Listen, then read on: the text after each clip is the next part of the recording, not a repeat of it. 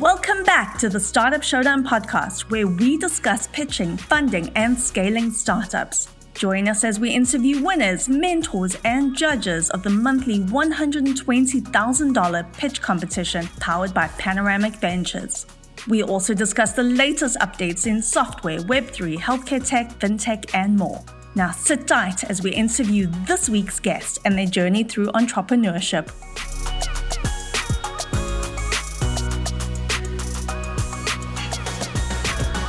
Lee Kantor here, another episode of Startup Showdown, and this is going to be a good one. But before we get started, it's important to recognize our sponsor, Panoramic Ventures. Without them, we couldn't be sharing these important stories. Today on Startup Showdown, we have Mike Gomez. He is with Allegro Consulting. Welcome, Mike. Hi, Lee. God, it's been a while since I've talked to you. I know it's been a minute. Uh, how have things been going for the folks who aren't familiar? Can you share a little bit about Allegro? How you serving folks? I'm, uh, I'm I call myself a growth specialist. I help privately held businesses, uh, which includes both startups and established businesses on if you're a startup and a founder about go to market strategy and if you're an established business about what strategic plan you have that will drive growth. And so I focus on helping clients figure out where they want to be, what they want their company to look like two years from now, and make that the driving destination. If you, you cannot just grow by letting the market guide you, you have to drive your business that way. And the other focus I have is on on sales and sales process. I'm a firm believer that selling is a science. Selling can be taught and that um, in doing so, you can ch- dramatically change the way you engage with your customers and, and improve your sales win rate. So, what's your backstory? How'd you get involved in this type of consulting? Wow. Um, it's an interesting, uh, okay, backstory. So, I, I used to sell fighter jets for Boeing and Lockheed, right? Now, people go, well, that's an interesting hmm. backstory. Yeah. And how in the heck that translates to this? Well, one of the things that most people don't know about international sales of jet fighters is there's two elements. One is to prove to the customer that our solution is the best solution for their future defense needs. That's common. Everybody understands that. The other element that most people don't know about is there's a, a part of it where the governments that we're dealing with want to see, in addition to the fighter jets arriving, they want to see jobs being created in their country. Um, and and that element where I am basically an economic development specialist meant that I needed to travel around these countries and meet the business owners to see what it is about their business that made them unique and that might make a good match marriage with some of our suppliers. Um, and so, what I was basically doing was doing many consulting engagements with a whole bunch of different businesses all over the world. And I began to start seeing some common flaws that privately held businesses tend to not adhere to some of the basic standards of business rules. Have a strategic plan, follow a plan. These are rules that I've come to know by working in corporate America but I was quite stunned we're not being adhered to by privately held businesses. And so when I finally got off the corporate uh, treadmill, um, I decided that I would make this my personal mission to to bring these disciplines in a reasonable way to private business owners and to startup founders so that we can reduce the failure rate of startups and improve the growth rate of privately held businesses. How's that? That's pretty pretty impressive. Now, is the advice similar to a startup uh, as an established um, business? Because an established business hopefully has kind of some um, repeatable um, measures of success, and they know that if I uh, pu- uh, push this lever up and down, I'm going to get a certain result. Where a lot of startups hope that that occurs, but they are not kind of quite sure what are the right levers to push and who are the right people to even be talking to about those levers. All right. So the commonality that exists between an established business and a private, I mean, a startup is is this: when you're trying to launch a business, the question that has to be is: Do you know everything that you should know about entering your business into the marketplace? Do you know the risks? Do you know the competitive landscape? Do you understand who is suffering the problem that you're trying to set out to solve? And what proof do you have that they're willing to pay for your kind of solution? Now, all of those things I just described are, are the makeup of what is known as a business plan. Okay. And that is a necessary first step for any startup. Now, there's going to be a lot of people who are going to turn off this podcast right now because there's another strategy consultant talking about a business plan. All right. But the same holds true when you're an established business. That an established business needs to have a destination that they're driving the business to. That's called a strategic plan. Now, both of these are very common languages in the business world. They're very well understood. The practices have been around for years, they're around for years because they're relevant. Unfortunately, most startups skip the business plan, and most established businesses skip the strategic plan. And unfortunately, uh, the results are well documented. So why do you think that is? If if something has been kind of tried and true for so long and has so many examples of success, why do both entities, uh, you know, either consciously or subconsciously say, "Yeah, that's for other people, not for me"? It's not fun. Lee, it's not fun. I'd rather make things. I'd rather do stuff in my company than work on a plan or I don't know how to. I've, I've tried many times to sit down and start working on, and I get as far as strategic plan on the top of the piece of paper or the Google Doc, and then I immediately go, "This is not fun," and I, I I'm I'm going to go do something more productive. Or uh, here's another excuse: is I don't want to be hemmed in. I don't want to be restricted or handcuffed by a plan. I want the ability to to to move around and be free to make constant, uh, constant evolving decisions.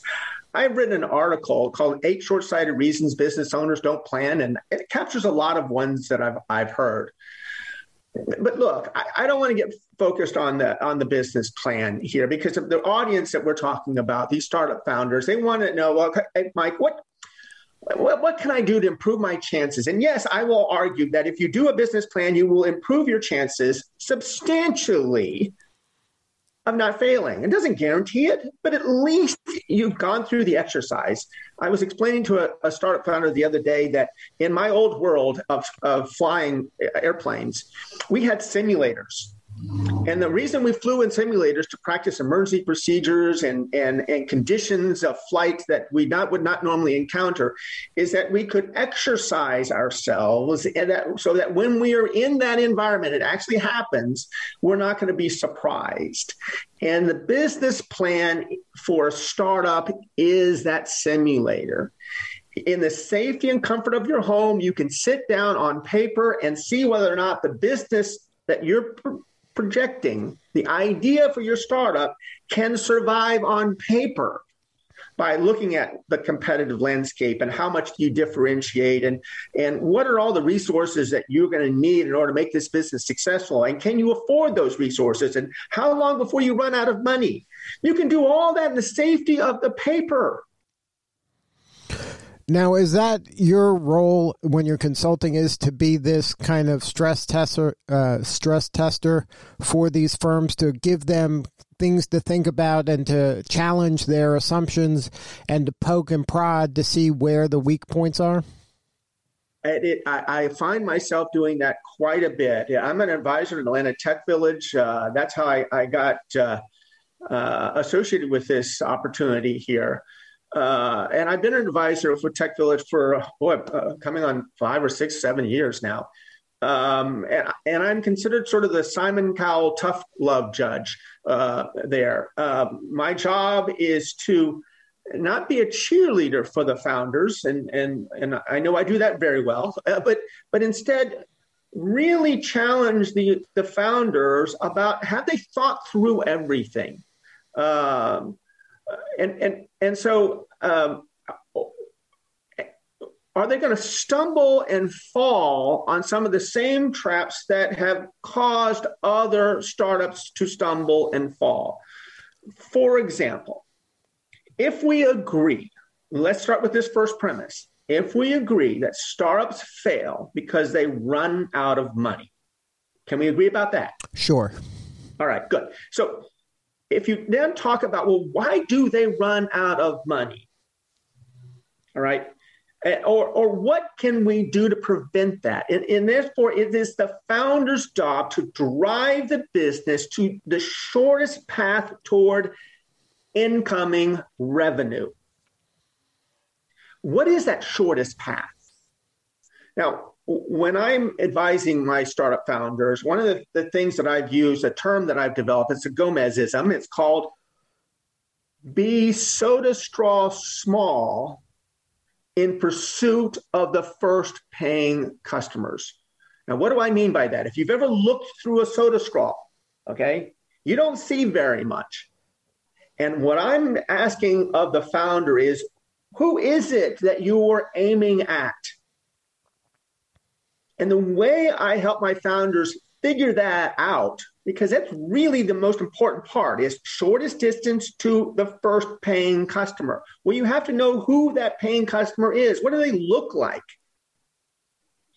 And I go, the best way to figure that out is doing your market research while you're out there talking to the market community about your solution. Which one of that community when they see your solution, have nothing short of this kind of expression Wow, this is awesome. Where has that been? And that is your soda straw small target. That demographic of that individual needs to be the one that you go after first. And then you help them identify that, help them get clear on um, on who that is, what they look like, and where they're where they hang out? That that is that is probably the the one common issue that I have to deal with most often when working with a startup founder is are you do you understand who is going to be your first paying customer? Uh, and now look, this this scares the heck out of a lot of founders about this idea of soda straw small because they're told, well, Mike, shouldn't I be trying to reach out to the broadest audience? Because by sheer numbers, if I reach out to the broadest audience, I am more likely to get a sale than if I were so narrowly focused like you are describing.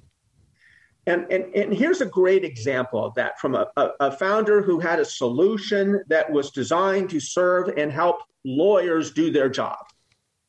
And he came to me and I and he goes and he goes, Mike, and this is this is a solution. And I go, well, so so it's to help lawyers. He goes, yes. I go, any lawyers? And he goes, well, yes, any lawyer. I said, I'm a lawyer in Singapore. Is it for me? He goes, uh, no, uh, no, not not international lawyers. Oh, so it's actually not any lawyer. It's what, lawyers in the United States? Yes, lawyers in the United States. So, in this one brief moment, I just changed his definition, his founder's definition to his team about who our target market is. It went from any lawyers to lawyers in the United States. I then asked the next question How many lawyers are there in the United States? Uh, I, I don't know. How about 5 million or maybe more? How many people in your company? Well, it's just me and two others. How well do you think you can communicate effectively to 5 million lawyers? What kind of lawyer are you? Because I imagine the genesis of this idea was to help you do your job better. Well, well, I'm in a patent and attorney law. Why don't we focus on patent and attorney lawyers? And we kept going through this exercise. Now, he had not made a sale yet and they've been flailing around for about a year or two. But we got to a soda straw small target demographic of patent and attorney lawyers in firms of this size who deal in this kind of patent and attorney law, located in the Southeast because they were an Atlanta based company, and more narrowly, located in Georgia, in Atlanta. And I said, why don't you target these companies first? And if you can't sell your solution in your own backyard, then maybe we don't have a viable business here. Now, Make when, sense? Yeah. Well, when you're having that conversation, I'm sure the people you're talking to are going, it, it's obviously counterintuitive to their thinking.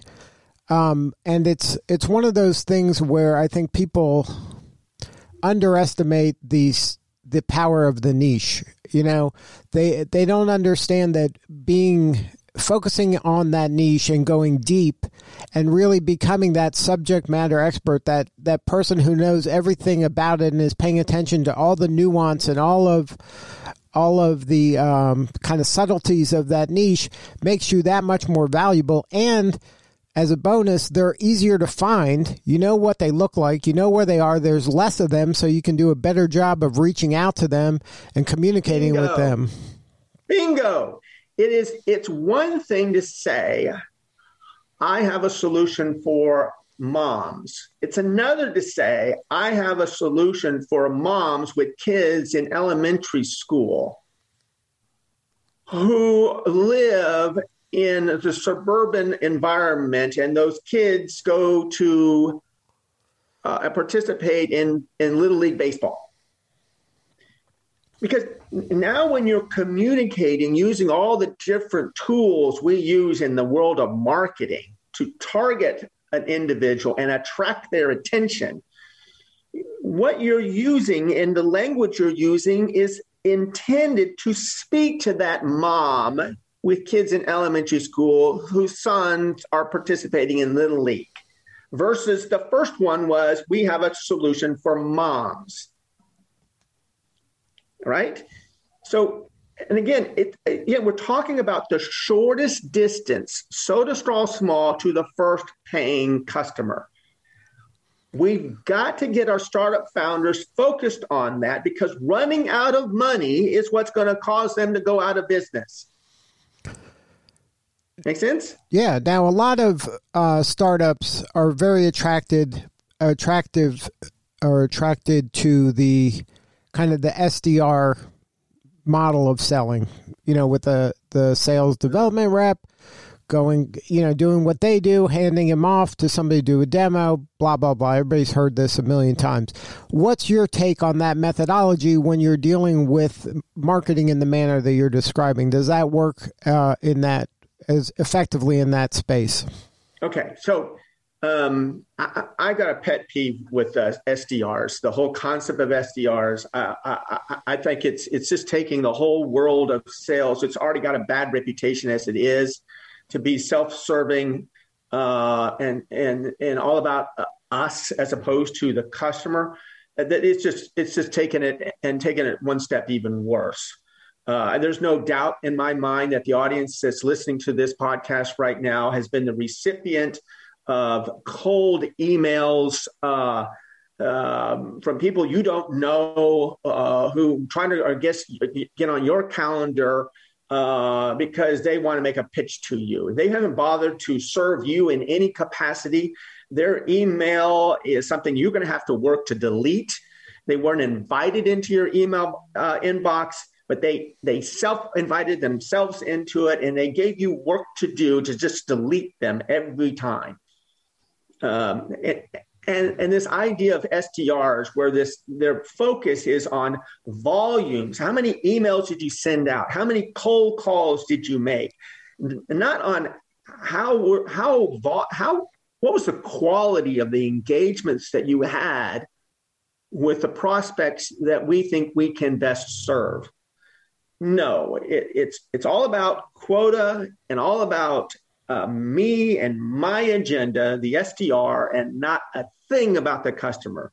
And uh, I despise that approach to selling. I, I believe that if if you are running your business well, and this is a message to founders and and business owners, and you are clear about the customer demographic that you best can serve with your solution, then then you will find a way to be more in the service of that community and engage them in a thoughtful manner, in a useful manner, uh, than this idea that says, I'm just going to broadcast out as to as many people as possible and then see uh, what I what I catch in my net. Um, but uh, look, I can, I'm a professional sales guy. I sold fighter jets to foreign governments. I was taught how to sell.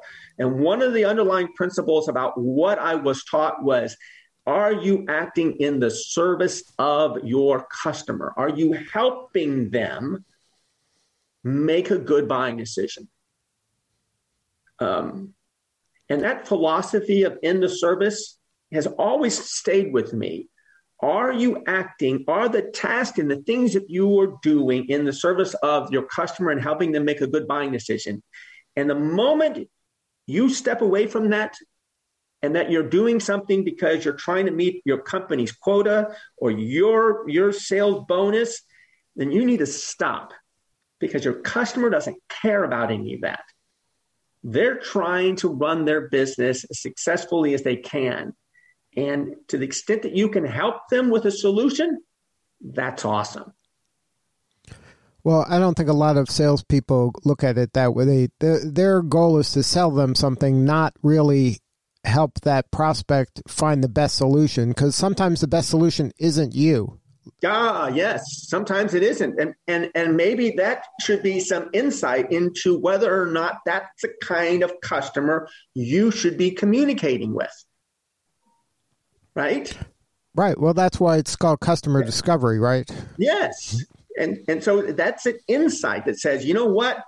After listening to you and and understanding the different solutions that help solve your problem, we're not the right ones. I think you probably should go that direction. But it was a pleasure meeting you and and learning about your business. Thank you very much and move your time and attention to a more relevant customer. Yeah, I, I, mean that. In order to do that, you really have to care and not just crank out numbers. Oh my goodness, there's a word that uh, yes is unfortunately alien in a lot of uh, the sales departments, and, and particularly those with SDRs. They don't care. They don't care about my email box.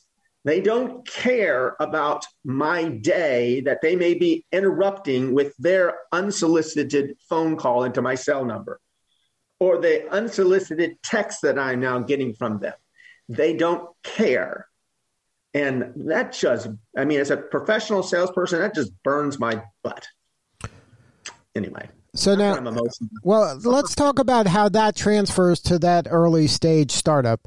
How do you get these people who who their backgrounds aren't usually in, typically in professional selling? They might right. be technologists. They might be somebody who stumbled on a great solution to a pressing problem, but they don't understand truly the sales, what sales looks like or what it could look like if it's done in a more elegant manner.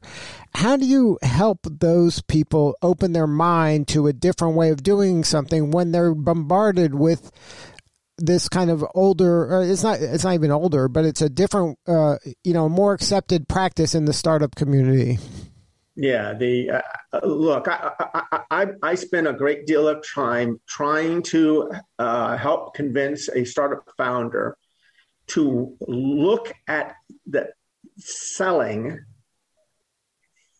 in the same way that that they look at accounting it's a profession that is learned. It's a profession that can be that can follow a series of steps and and sequences, um, and that um, and that by adhering to specific steps along the sales journey, and you're serving the customer along that journey, by following those steps, you prevent yourself from falling in the classic excuse that is used to explain away a loss, a sales loss to a competitor or a sales loss to an action. And that excuse is, I didn't know. I didn't know something about how the decision was going to be made. I didn't know that Bob the CFO had more weighting in this decision than Sally in operations. And I was focused on only talking to Sally. I didn't know Bob had a say. I didn't talk to Bob. Well, why didn't you know? Well, because you didn't have a sales methodology that you were adhering to that made certain that you found this information out. I didn't know that sustainability was more important than functionality. I didn't know our software had to be integrated with this. I didn't know, I didn't know, I didn't know. It is the number one excuse for why a sale loss occurs. And I will argue that a sales methodology rigidly followed prevents you from falling in that trap. That's how they turn an aerospace engineer, me, into a very, very effective and successful salesperson because I adhered to a sales process and methodology. And now I teach that. But you also maybe inherently had the secret sauce of caring. Uh, honestly, you know, I, I never saw myself as becoming a salesperson. I was an engineer. But but one of the things that happened um, in in the world of, of Boeing and, and, and later in Lockheed was a recognition that simply having a past of flying our airplanes made you an, a good salesperson, and and that wasn't enough. What what we found is that there are a multitude of people that are involved in these making these decisions and it's our job as a salesperson to understand who those people are and where their mind is. And it's that sales methodology that i was taught that equipped me with that now knowledge of what it means to help someone through a sales a purchasing decision. All right? I wasn't i wasn't born with that and i wasn't taught that in school as an engineer. I had to be taught selling by my company by, by, by following a sales methodology. And there are sales methodologies that are out there. Like I said, I teach one. There's spin selling. There's a, there's a challenger sales methodology. There's the Sandler sales methodology. There are professional sales courses out there. And what founders need to understand that if you are trying to sell a solution, particularly to a, in a B2B environment, then you better be adhering to some sort of sales methodology, or I guarantee you will fall in the classic trap of I didn't know when you're suddenly surprised when a customer didn't buy your product. So, so Mike, what's the most rewarding part of your job working with these um, startups? Rewarding would be uh, to watch them get through that first awkward startup phase and finding and hearing their story of when they got the first check. That they that they they followed my advice. They became soda straw small in who they went after. And as a result of that they got their first check.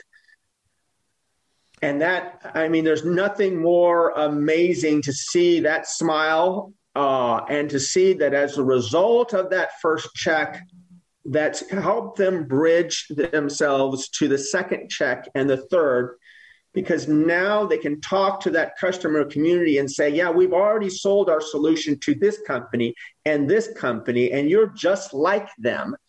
And these two others have figured out that we are a valuable solution.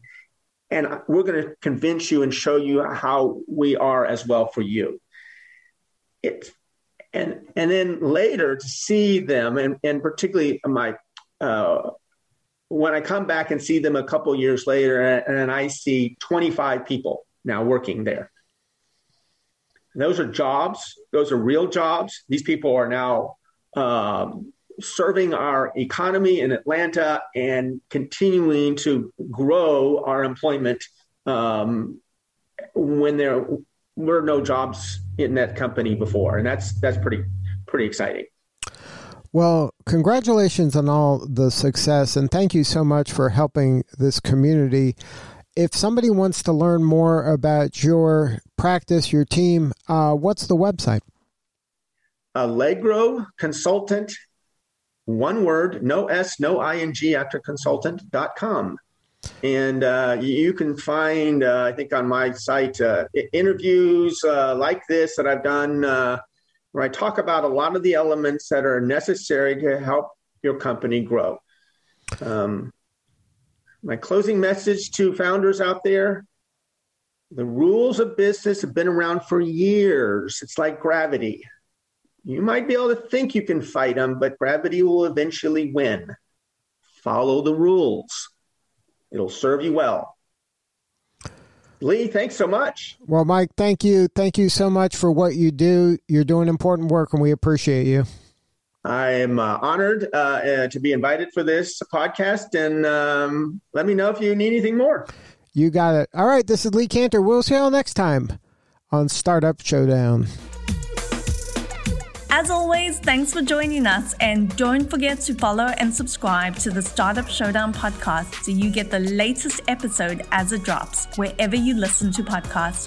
To learn more and apply to our next Startup Showdown pitch competition, visit showdown.vc. That's showdown.vc. All right, that's all for this week. Goodbye for now.